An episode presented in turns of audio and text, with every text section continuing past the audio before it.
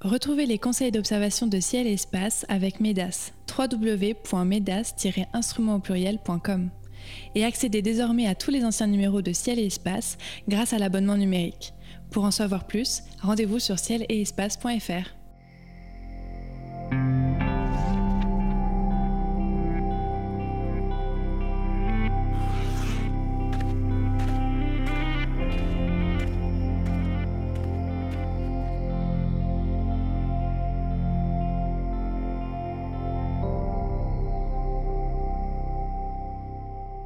Bonjour à tous et merci d'être à l'écoute des éphémérides radio de Ciel et Espace. Comme chaque mois, conseils d'observation, coup de cœur, conseils photo et récits astro seront au programme de cette émission.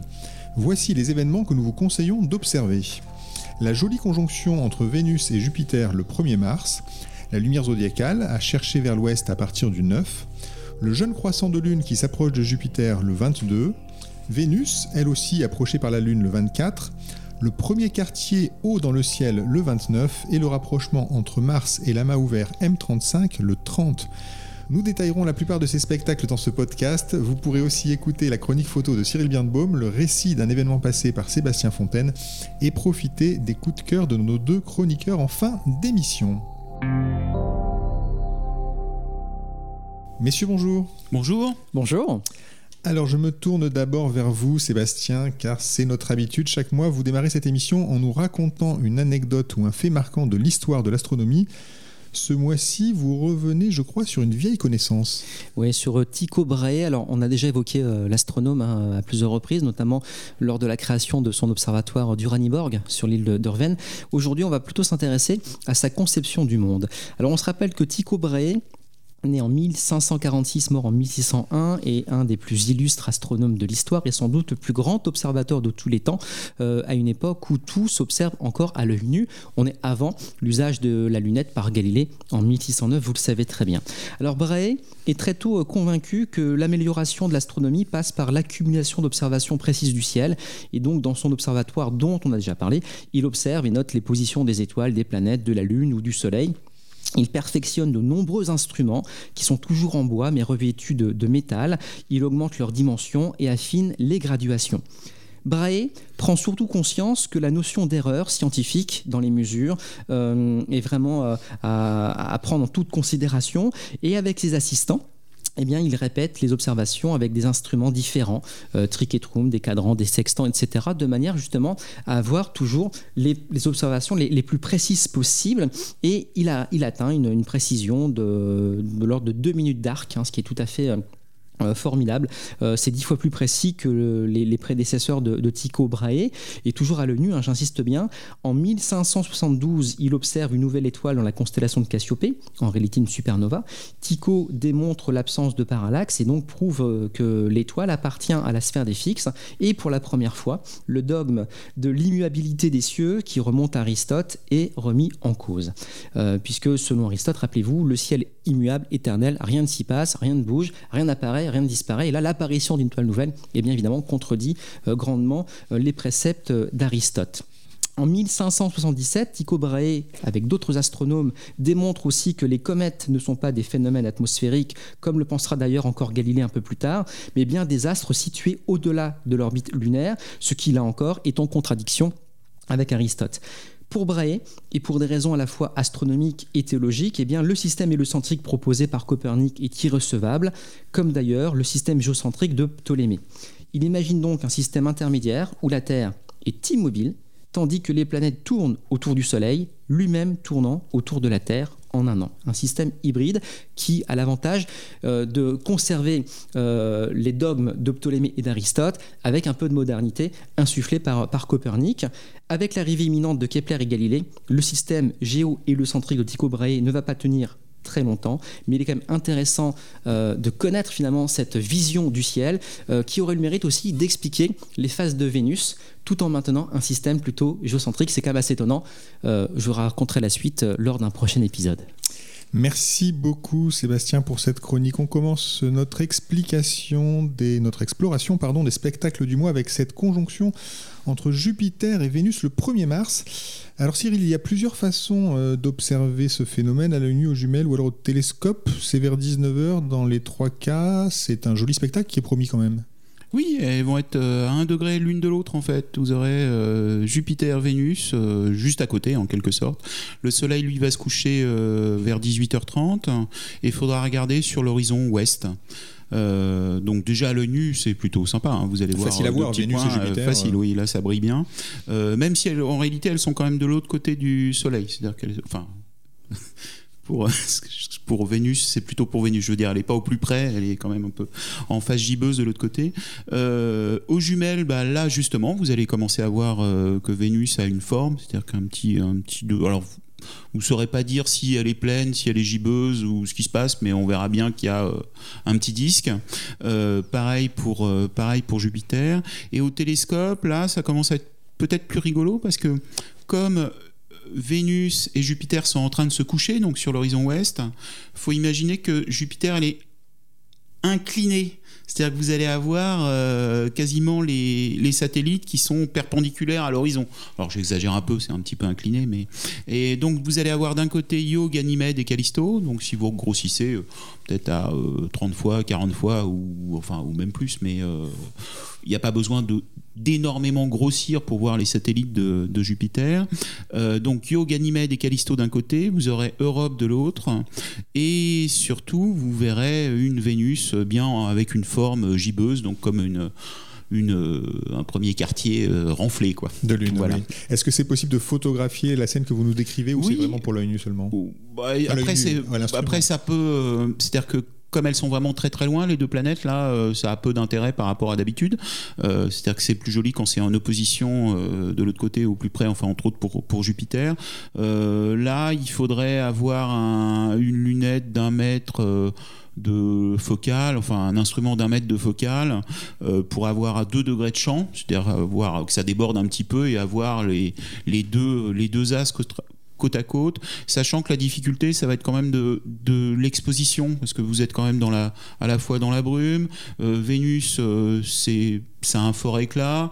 Les satellites n'ont pas un fort éclat. Enfin, c'est-à-dire qu'il va falloir arriver à doser, euh, voire faire trois images, peut-être une image des satellites, une image de Vénus et une image de Jupiter et, faire un compo composé après, peut-être. Ouais. Hmm. voilà.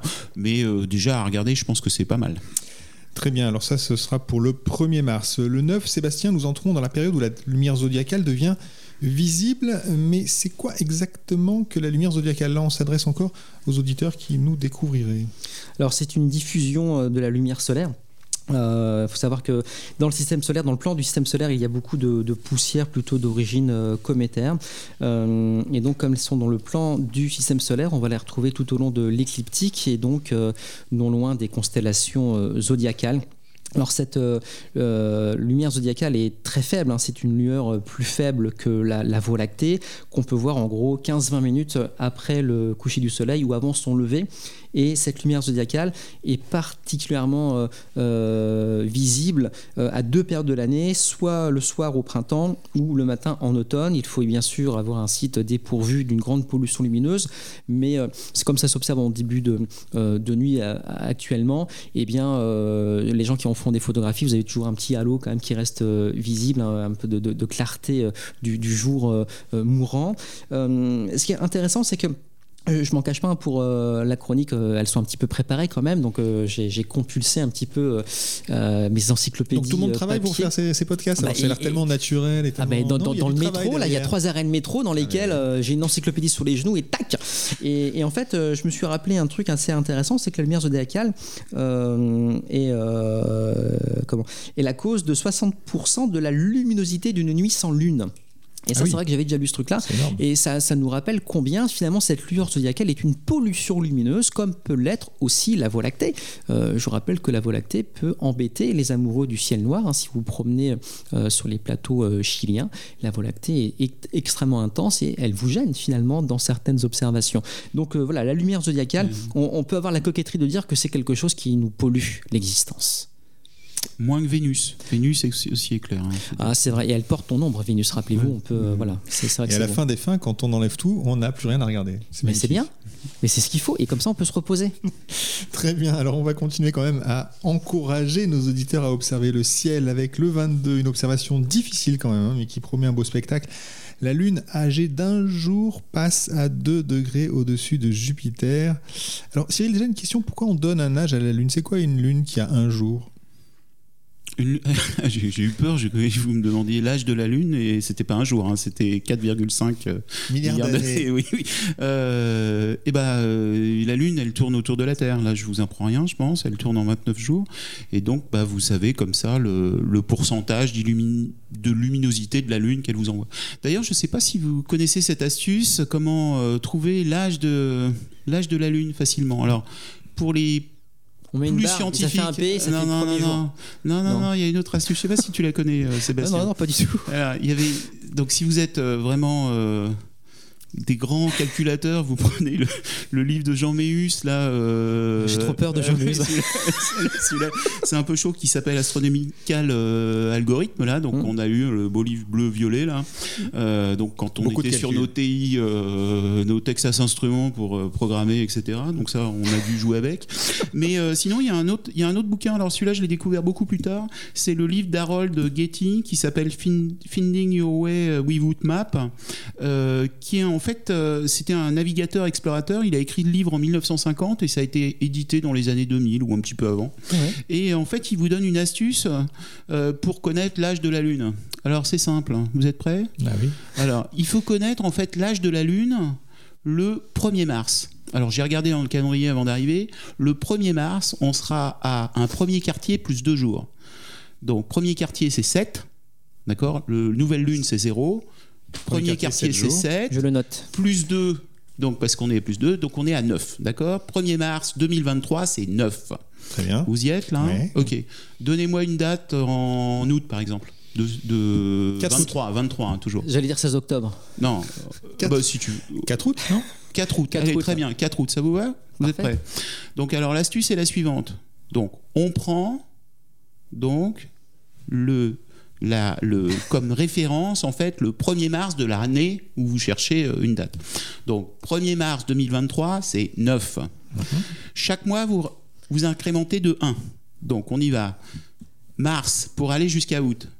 Donc on était au 1er mars, avril, mai, juin, juillet, août, plus 5. Donc 9 plus 5, ça fait 14. Vous y êtes?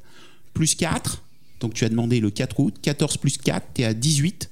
Donc ça veut dire que tu es, 4 jours après la pleine lune.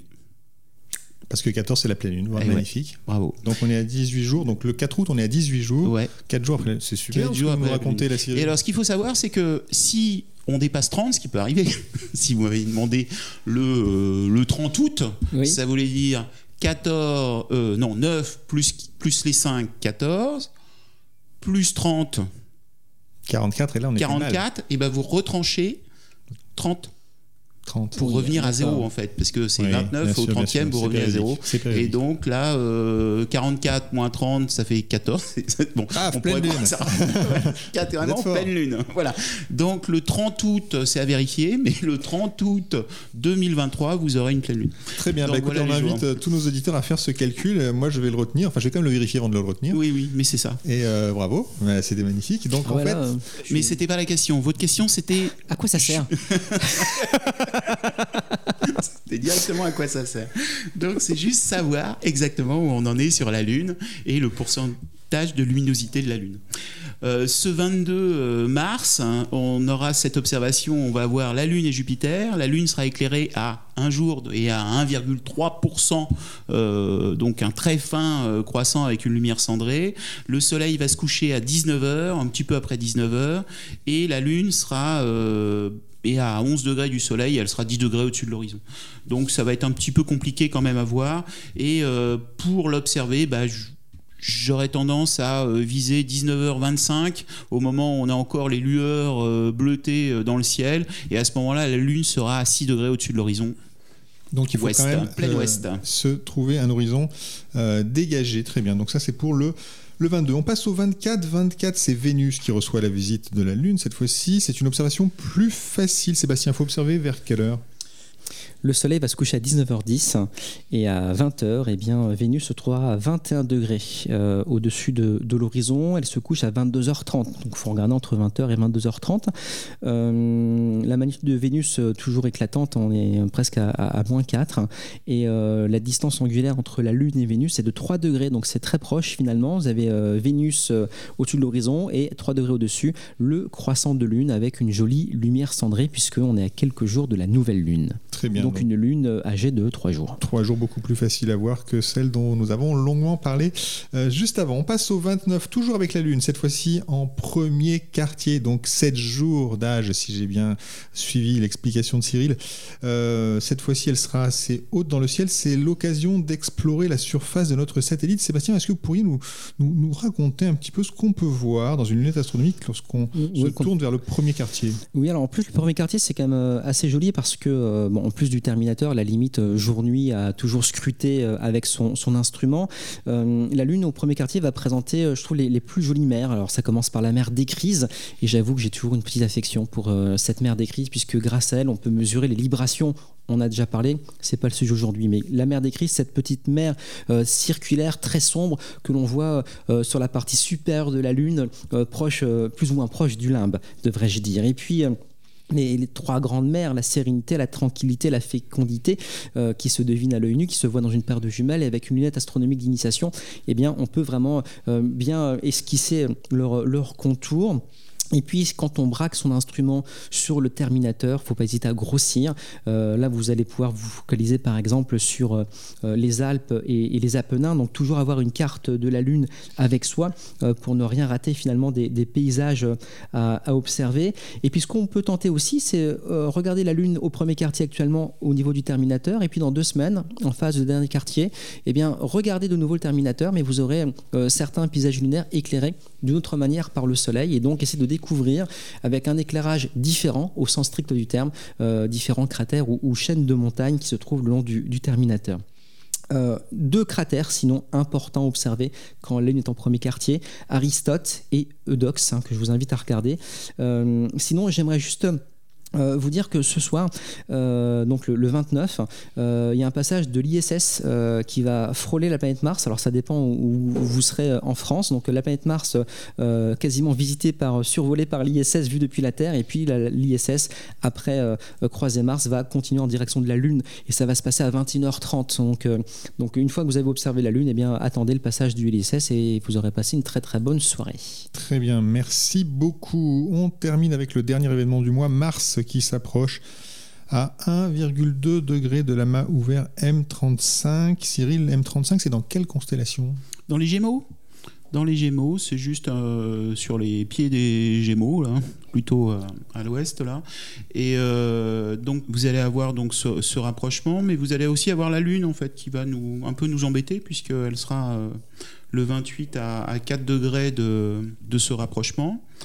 Et elle sera surtout illuminée à 50%, donc une demi-lune.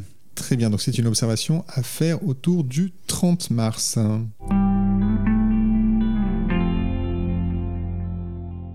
Cyril, vous gardez la parole puisque c'est l'heure de votre chronique photo. Chaque mois, vous nous donnez vos meilleurs conseils pour réussir une astrophoto. Et aujourd'hui, il paraît que vous allez nous raconter. Vous allez nous raconter quoi d'ailleurs? Euh, eh ben, depuis un petit moment, là, il y a... je fais des photos en ville et j'essaye de, euh, de prendre en photo. Alors, moi, je suis sur, euh, sur, euh, sur la région parisienne, là, et entre autres, de prendre en photo les déplacements des péniches le long de la Seine, de, de le déplacement des étoiles, donc en faisant des pauses un petit peu longues. Et je me suis amusé à faire ça. Alors, pourquoi je me suis amusé? Parce que l'AFA va proposer prochainement des, euh, des rallyes photos, entre autres à Paris, et puis sans doute dans d'autres villes par le futur. Euh, et donc j'ai commencé à tester en fait des, euh, des différentes configurations, et je me suis amusé à réutiliser un logiciel dont j'avais parlé il y a un petit moment, qui s'appelle euh, Star qui permet en fait d'additionner les étoiles en faisant en fait des circumpolaires en fait, en faisant défiler. Et il se trouve que quand vous avez une péniche qui se déplace sur, euh, sur la scène, bah, c'est aussi un filet en fait, un filet de lumière euh, le long de la péniche. Donc si vous amusez à additionner des mouvements, euh, bah, ça peut être des mouvements de péniche, mais ça pourrait très bien être des mouvements de, de, de vélo, de personnes qui marchent avec une lampe, enfin des déplacements. Et vous allez comme ça, automatiquement, en utilisant le logiciel, de mettre en mouvement votre scène. Alors ça peut être des mouvements de, de, voitures, de vélos, de péniches, mais en même temps le mouvement dure en même temps puisque vous allez aussi euh, additionner les, euh, les temps de pause euh, faites sur le ciel un petit peu long. Donc l'idée c'est vous faites des pauses de quelques secondes, 8, 10 secondes. vous n'avez pas besoin de monter en sensibilité, vous êtes sur un pied photo, vous faites une dizaine, une vingtaine, une centaine de photos même de suite en fait et à ce moment-là, vous glissez ces images dans le logiciel et il va tout additionner tout seul, à la fois euh, la vision euh, terrestre, c'est-à-dire que ces déplacements euh, de, d'objets lumineux, de véhicules lumineux, et puis en même temps les déplacements euh, des étoiles qui s'additionnent pour faire ces, euh, ces arcs de cercle dans le ciel. Et c'est assez amusant parce que vous, on met en évidence des mouvements dans tous les sens et c'est assez joli. Voilà. Très bien, donc c'est l'utilisation du logiciel Star... StarStax, qui est surtout à la fois sur les PC et les, et les, les Apple. Donc Très bien. pour tout le monde. Et on reparlera de cette initiative de l'Association française d'astronomie, ça a l'air extrêmement intéressant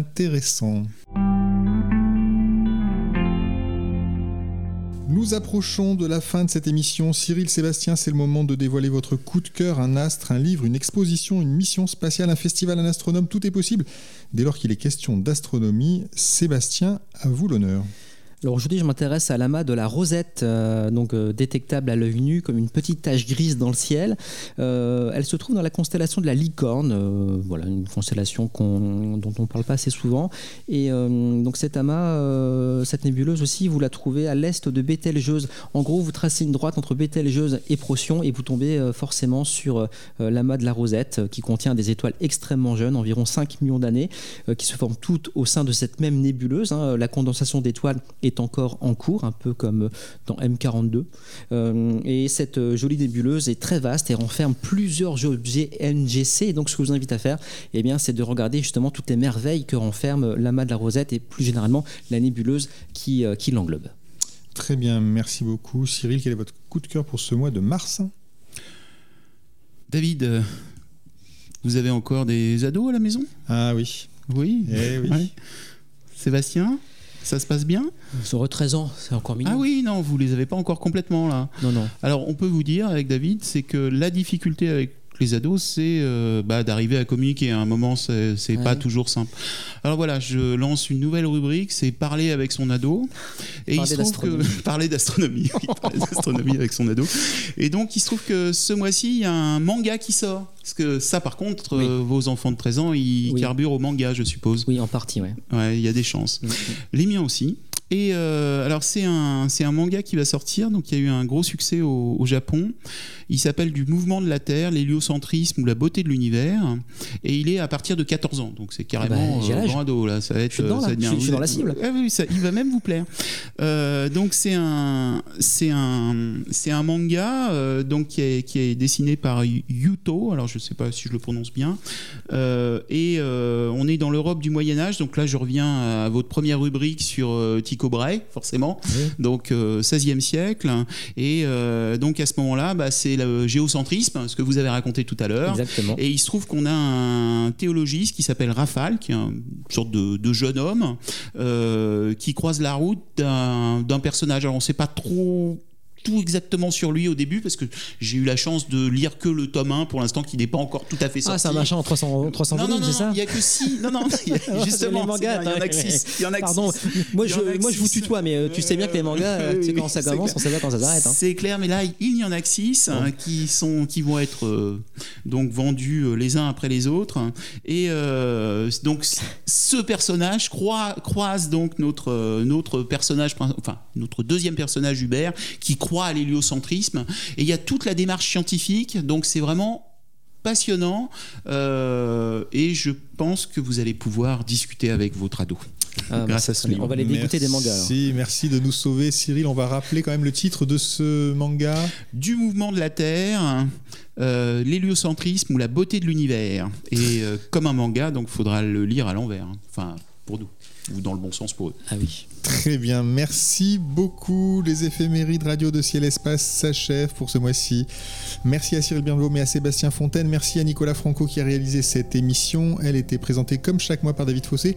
Nous vous donnons rendez-vous au mois d'avril. D'ici là, songez à vous abonner ou vous réabonner à Ciel Espace. Merci pour votre fidélité et à très bientôt à l'écoute de nos podcasts.